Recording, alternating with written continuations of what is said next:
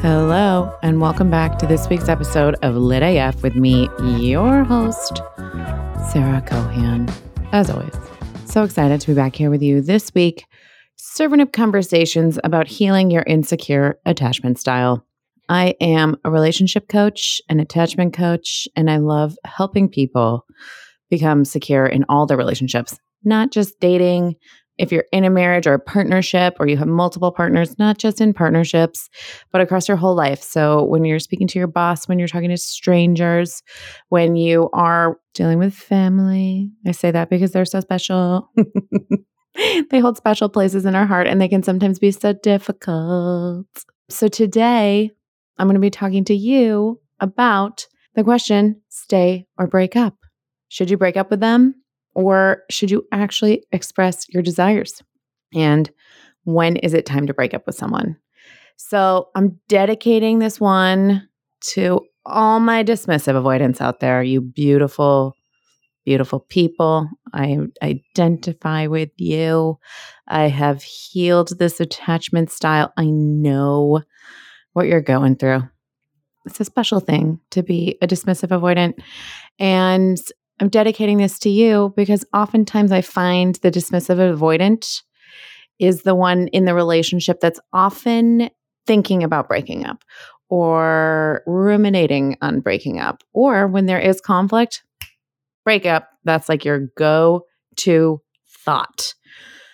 And the reason that I know this is because I too have done that in the past. And so today I'm going to talk about why that is, like why you are ruminating on breaking up and how to start to heal this so that when the next time you're in conflict with your partner, instead of being like, well, this isn't perfect, we need to break up, instead, you're going to have a different thought, which is, ah, oh, I need to communicate something here, or there's a boundary that needs to be set here, like something's a little off. And you understand the give and take a relationship. So this one's dedicated to y'all. I love you. But if you lean more anxious or fearful avoidant, stick around because if you're anxious, this is going to help you understand what your dismissive avoidant is going through. And if you're fearful avoidant, maybe you lean dismissive avoidant, so you might have some of these same tendencies.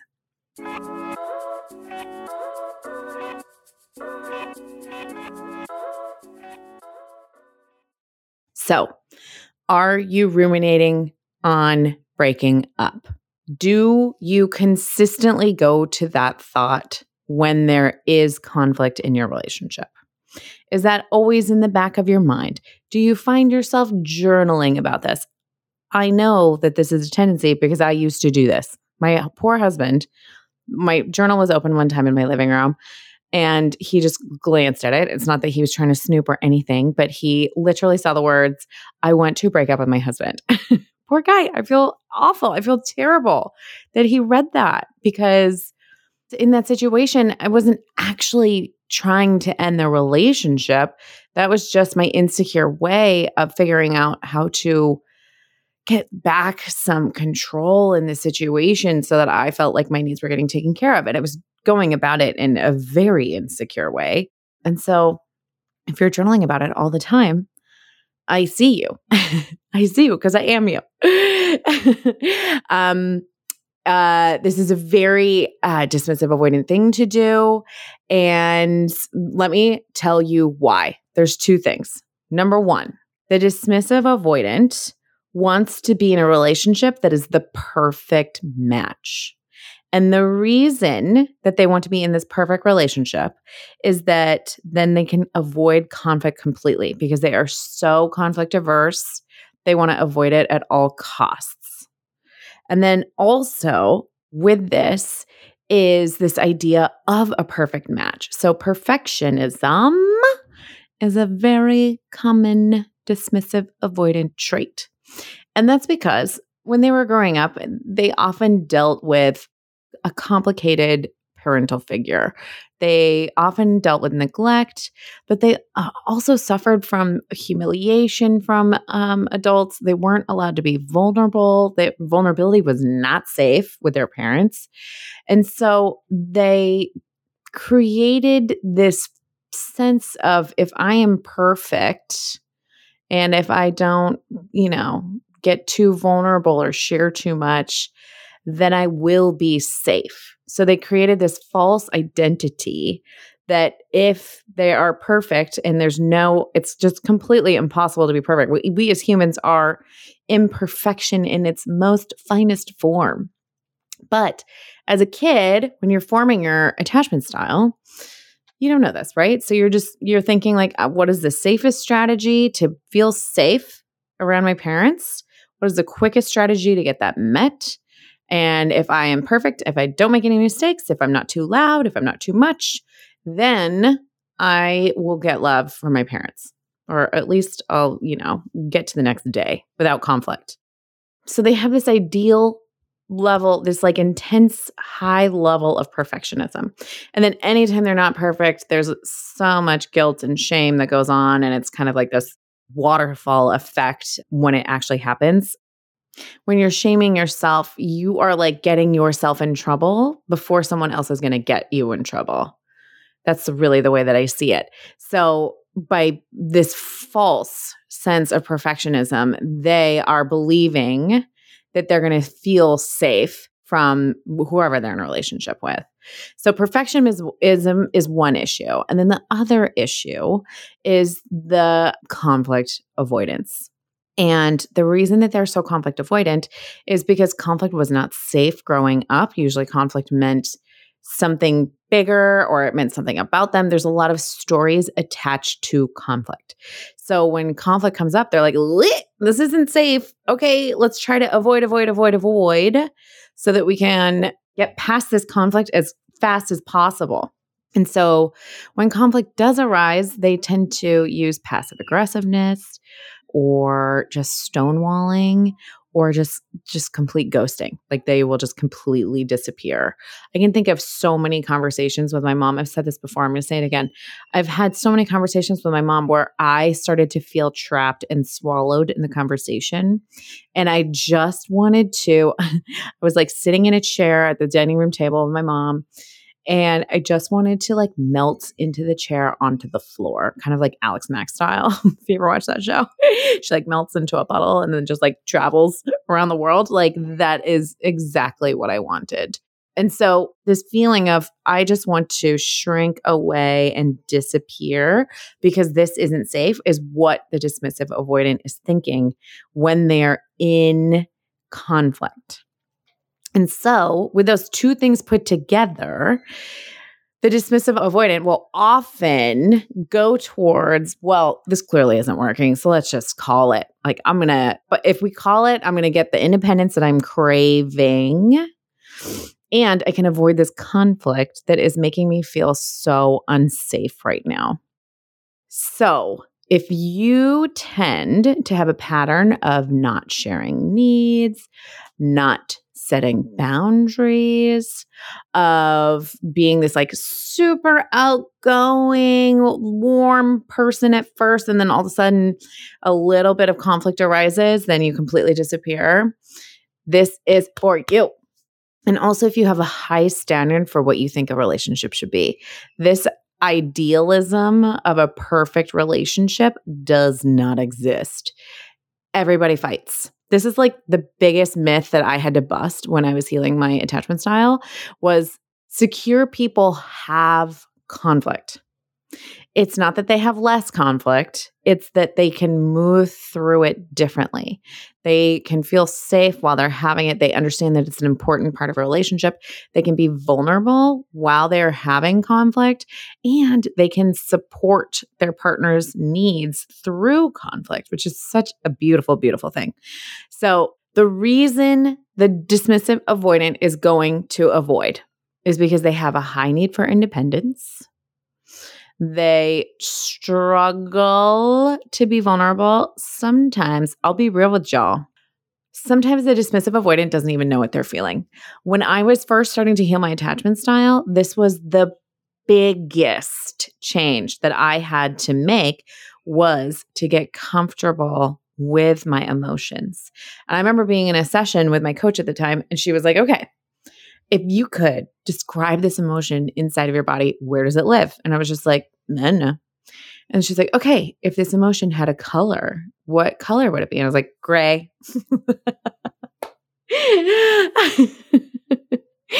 she's like, "If this emotion had a shape, what would it be? I was like, I don't know. I mean, this is these are the answers of someone that is clearly not in touch with their emotions. They're not comfortable around emotions. They can't be near them because they're very scary. They're so scary. And as a dismissive avoidant, you've done such a good job of like whenever you have an emotion, you just stuff it deep down inside as far as you can. Because again, sharing emotions when you were a kid was not safe. It wasn't safe. And so why why all of a sudden would you feel like it's totally safe to do that now? That's a big that's a huge leap for your subconscious to be making. So you got to do some baby baby baby baby steps, okay?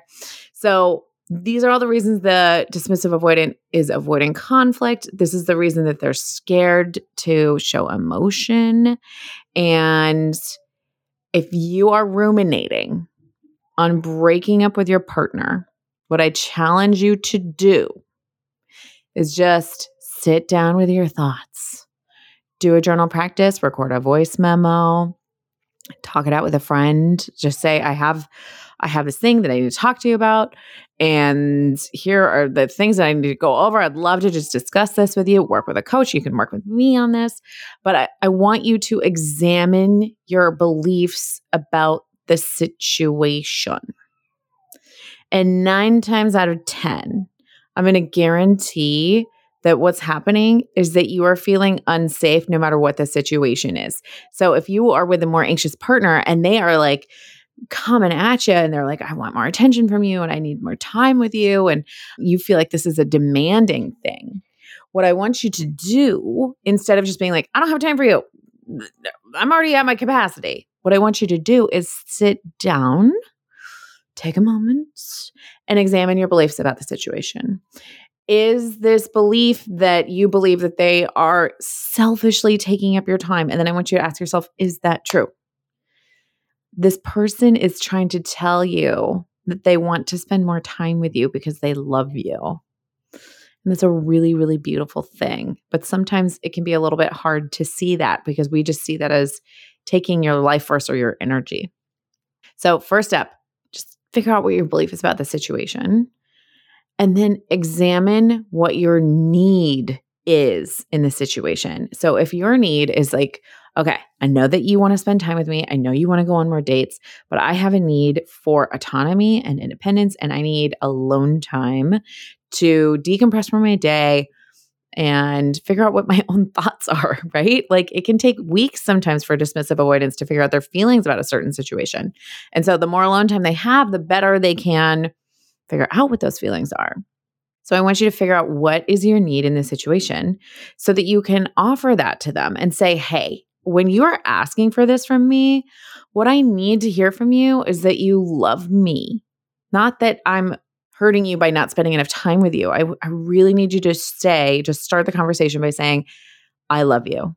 And this is not a criticism. I think that's one of the most beautiful ways to start a conversation with your partner. I love you, and this is not a criticism. I just want to spend more time with you that is a beautiful way to that is you can ask for that in a conversation. You can ask for that from your partner to say hey when you're asking for something from me please start the conversation like this. And that will help me put put me in a safe mode because before in my in my childhood when i was growing up anytime my you know parental figures needed more from me i just shut down. It's totally okay to say that to your partner. It is 100% okay. And honestly as a recovering, fearful, avoidant, leaning, dismissive avoidant. You need to say more things than you think are appropriate for the situation. I cannot tell you how many times I have gone into a conversation and just thought to myself, oh, those details aren't important. They don't need to know the why behind any of this. They don't need to be reminded of this thing that is actually really driving my behavior right now. They get it. And so I'm just going to go with the smallest amount of communication needed in this situation. No, no, you need to actually over communicate. And this, I know it's so hard. It's so hard. And I still struggle with this, but it is the most important thing to over communicate because your over communication is the baseline of communication for all other attachment types. And I'm including secure in that category. Okay. So you need to speak more, say more, communicate more, share more.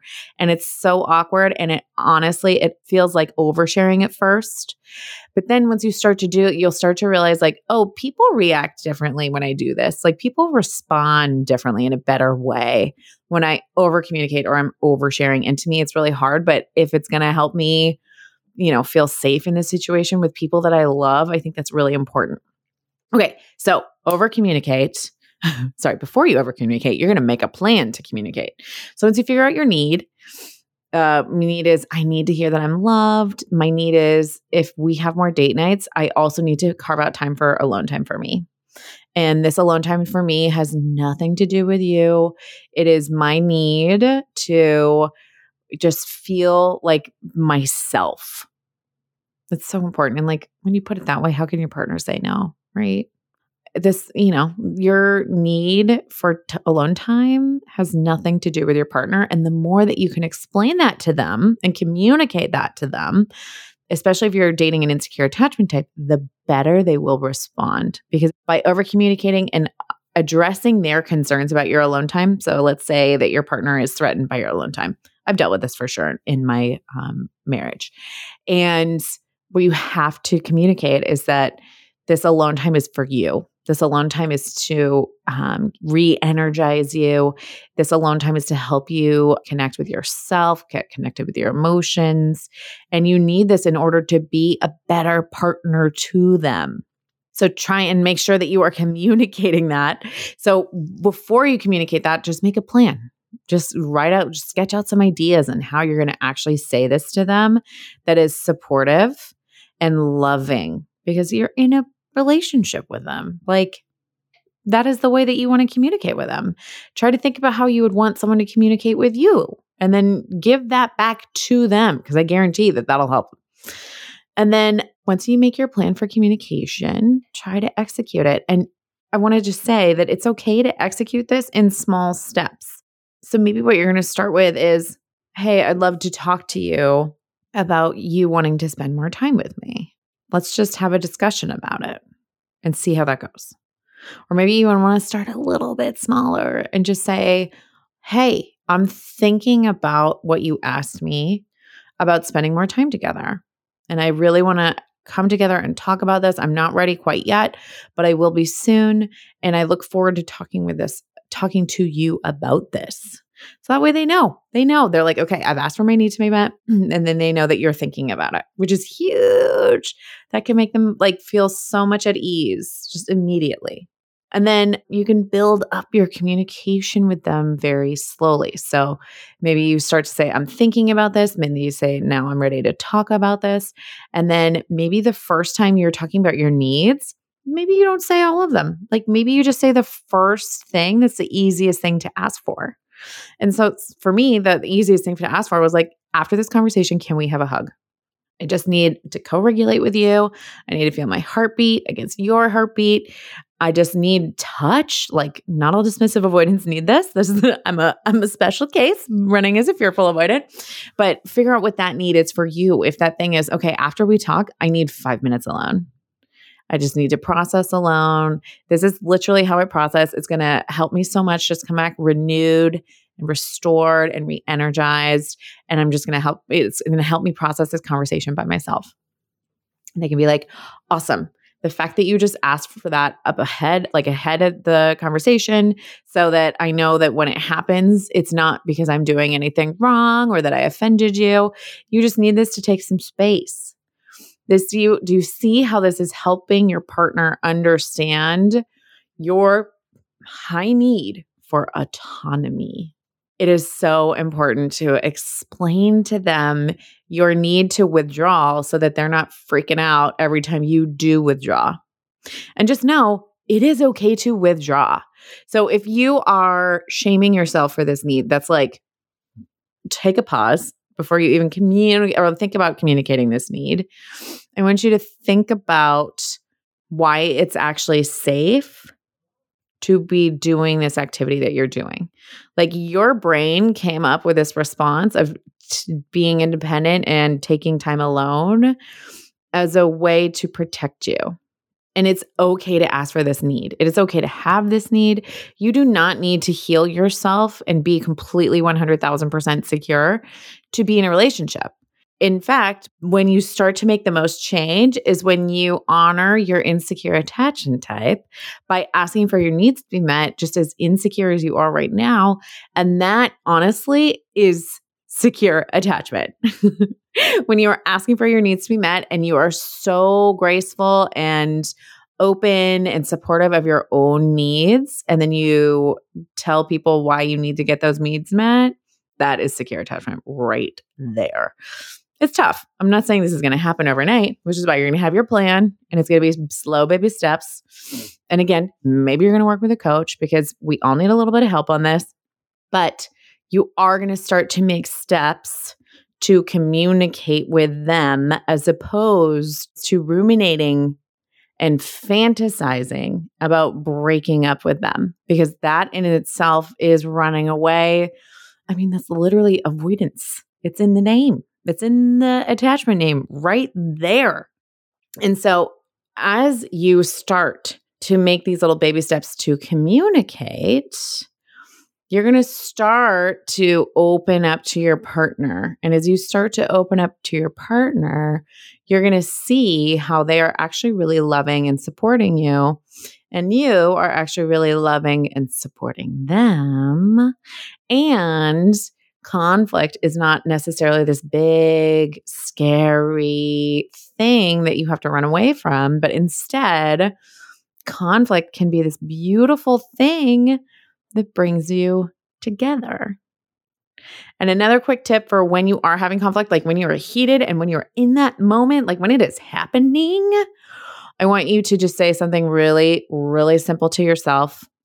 And that is, I am safe. I'm safe right now. I am safe right now. I say this all the time. When my husband is having emotions, and sometimes, I, I mean, my fearful avoidance, like my hypervigilance, will get like really triggered. I'll be like activated, like, whoa, something's not at baseline here. What's going on? And it's like, oh my God, he needs to be able to have his feelings. I want him to be able to have his feelings. It's important to me that every person in this household is safe having emotion. But when I get triggered by it or activated, it means all of a sudden that I'm not safe, right? Because emotion wasn't safe growing up. So I want you to say to yourself when you notice this happening, I am safe. You can even say it out loud. You can try saying it out loud to your partner, like, hey, I just want to acknowledge, I know that we're heated right now, but I just want to acknowledge the fact that we're both safe right now. Like when you say that, you can give yourself just this really beautiful dose of safety, which is all your brain wants. And that will, uh, that little tiny thing can also help you go straight head on in for conflict so that you can be prepared to be supportive to your partner instead of defensive and avoiding. Okay. And then um I have two more things I want to talk about. The second one is this rumination on on breaking up. And so what I challenge you to do when you catch yourself going to that thought, I want you to say cancel cancel. This is what um my coach Thais Gibson always says. Cancel cancel. Like, hey, I hear that thought. I appreciate you. I know that you're coming from this like protective place but we're going to cancel cancel that because we don't believe that anymore. And instead, what I want you to do is put a new thought in there.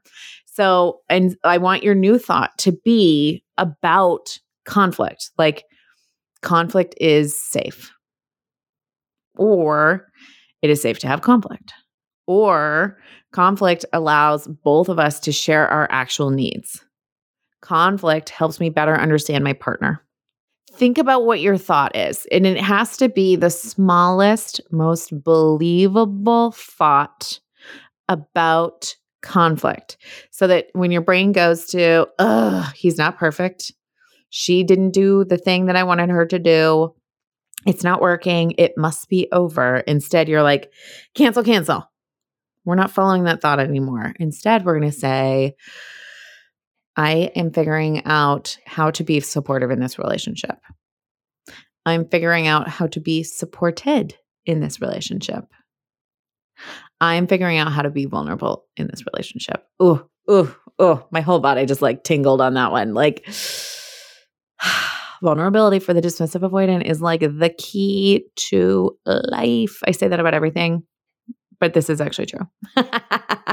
I'm learning how to be vulnerable in this relationship because really, when you're avoiding, it's you're avoiding vulnerability. You're avoiding any sort of emotion, emotional reaction, listening to someone else's emotion, handling someone else's emotion. But emotion is like, it's why we're here on earth. We are here, honestly, like, we are here to feel full stop, period. End of sentence. We are here to feel. So it is so, so, so important to start to practice feeling your feelings and communicating them. And there's some real bravery on the other side. I just think about when someone is vulnerable to you and think it not I'm not saying in a like a overly aggressive way, but like think about when someone was soft and vulnerable to you. And what did it make you feel? Did it make you feel connected to them? Did it make you feel like you were understanding them better? Yes, it gives you this beautiful connection point to someone else. And when you're holding all that vulnerability inside with all your armor and you're protecting yourself and you're walking away, no one is getting to understand or see that sweet inside of you. So I challenge you to start to bring it out. And if you are starting to feel your feelings, go slow, work with a coach, work with a professional because it's really hard. And sometimes it, we can um, really start to shame ourselves for having emotions in general. So I think it's really good to do it with someone with someone else to really like keep an eye out to make sure that you're still functioning while you are going down the emotional rabbit hole. Just like Alice in Wonderland, right? Nothing's nothing's the same on the other side. Okay, and then the last thing I want to talk about is just practicing interdependence with your partner. So, interdependence just means a beautiful balance of give and take with your partner. And this can be really hard to understand for insecure attachment types because oftentimes it feels like we're over giving because we're trying to read their mind. We're trying to avoid, avoid, avoid.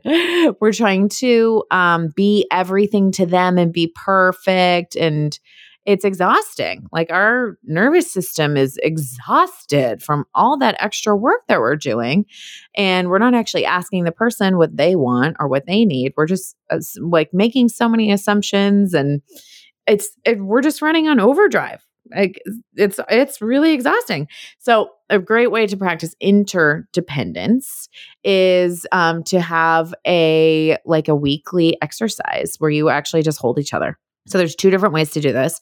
One way is to sit in front of your partner and you each put your hands on the other person's heart. And you just sit and breathe for like 10 minutes, maybe 5. Maybe 5 is all you got. Maybe 1.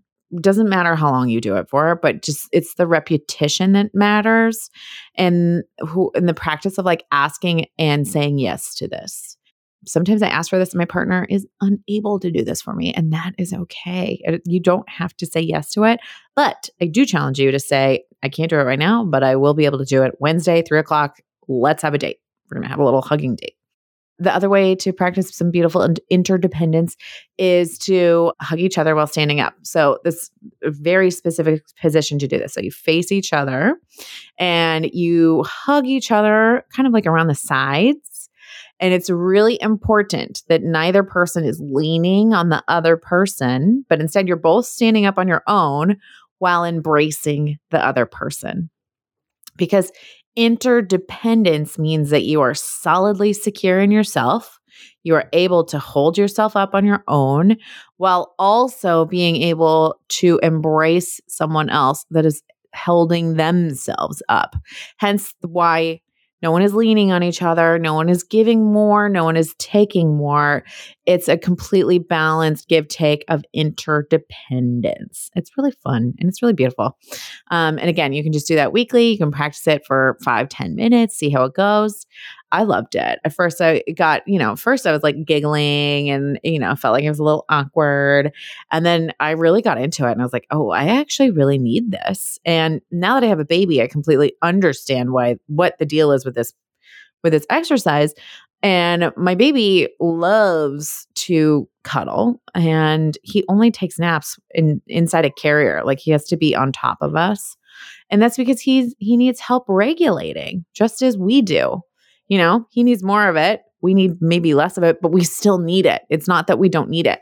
And so I um I just love what I'm learning about attachment through motherhood because um babies are showing us like what we actually need and they're really good about asking to get their needs met when they cry. So I've really been enjoying co-regulating with him and yeah, it's super fun. So happy to share this exercise with y'all. I hope you find this helpful. Let me know if this resonates. And I just really, really, really hope that um, all my dismissive avoidants out there start to train their brains to believe that they're safe and that they are supported and they are loved and they are free. You can find freedom within a relationship. That is 100% possible and that you start to turn towards your partner slowly, slowly, slowly, slowly. I know this can be like I've worked with people that are almost to the point where they're not even speaking to their partner and that maybe then they were ruminating they had been ruminating on divorce for years and yet they were still together.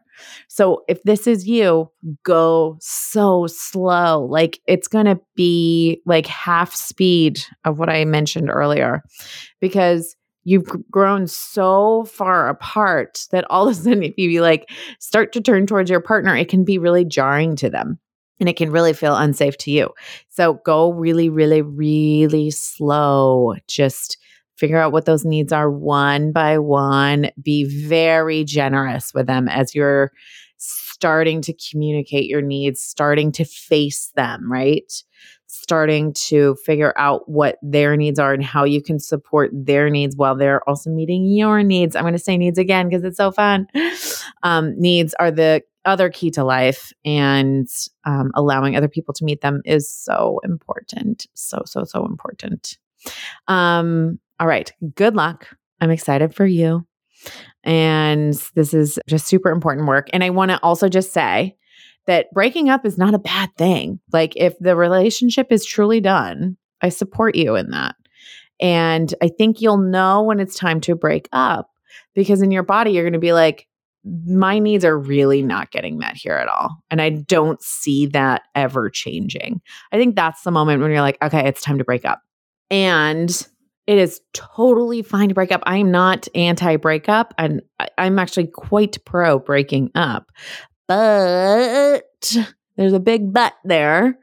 If you are dismissive avoidant, I just want you to take note of this and see if you have a pattern of consistently breaking up with people because they weren't perfect or because they had too much conflict or they brought up too many things for you to deal with that's when you know that it's your work to start to heal this. Because what's going to happen is you're going to break up with this person and then you're going to go right on to the next relationship with the same issues and you're not going to speak your boundaries. You're completely going to avoid conflict. You're going to ruminate on breaking up and then you're just going to completely repeat the cycle over and over and over again. So I just want you to think about are you with the person that you are willing to heal your relationship attachment style for? And if so, maybe now is the time to just start communicating in a different way that will change your relationship instead of going through with a breakup. I hope that is super helpful. Oh my gosh, I'm so excited for you. This is like a juicy, juicy topic. I'm sure I'll do many more episodes that like go deeper into this topic, but yeah, I hope this is helpful. I'm really passionate about it. and I would love to help you on your secure journey. I work with clients to help them create secure relationships where they feel free and independent and empowered to be themselves in a relationship with other people, at work with their boss, and with their kids. Like, healing your attachment style is the best gift that you can ever give to your kids. I'm like, do I'm I'm doing the extra work right now. Anyway, I want to help you through that. I do a 12 week one on one coaching program. If you're interested in learning more, book a discovery call with me.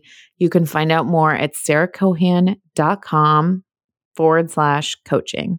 And that's spelled S A R A H C O H A N dot com forward slash coaching. I would love just book a consult call. Just book it, see if we're a good fit for each other.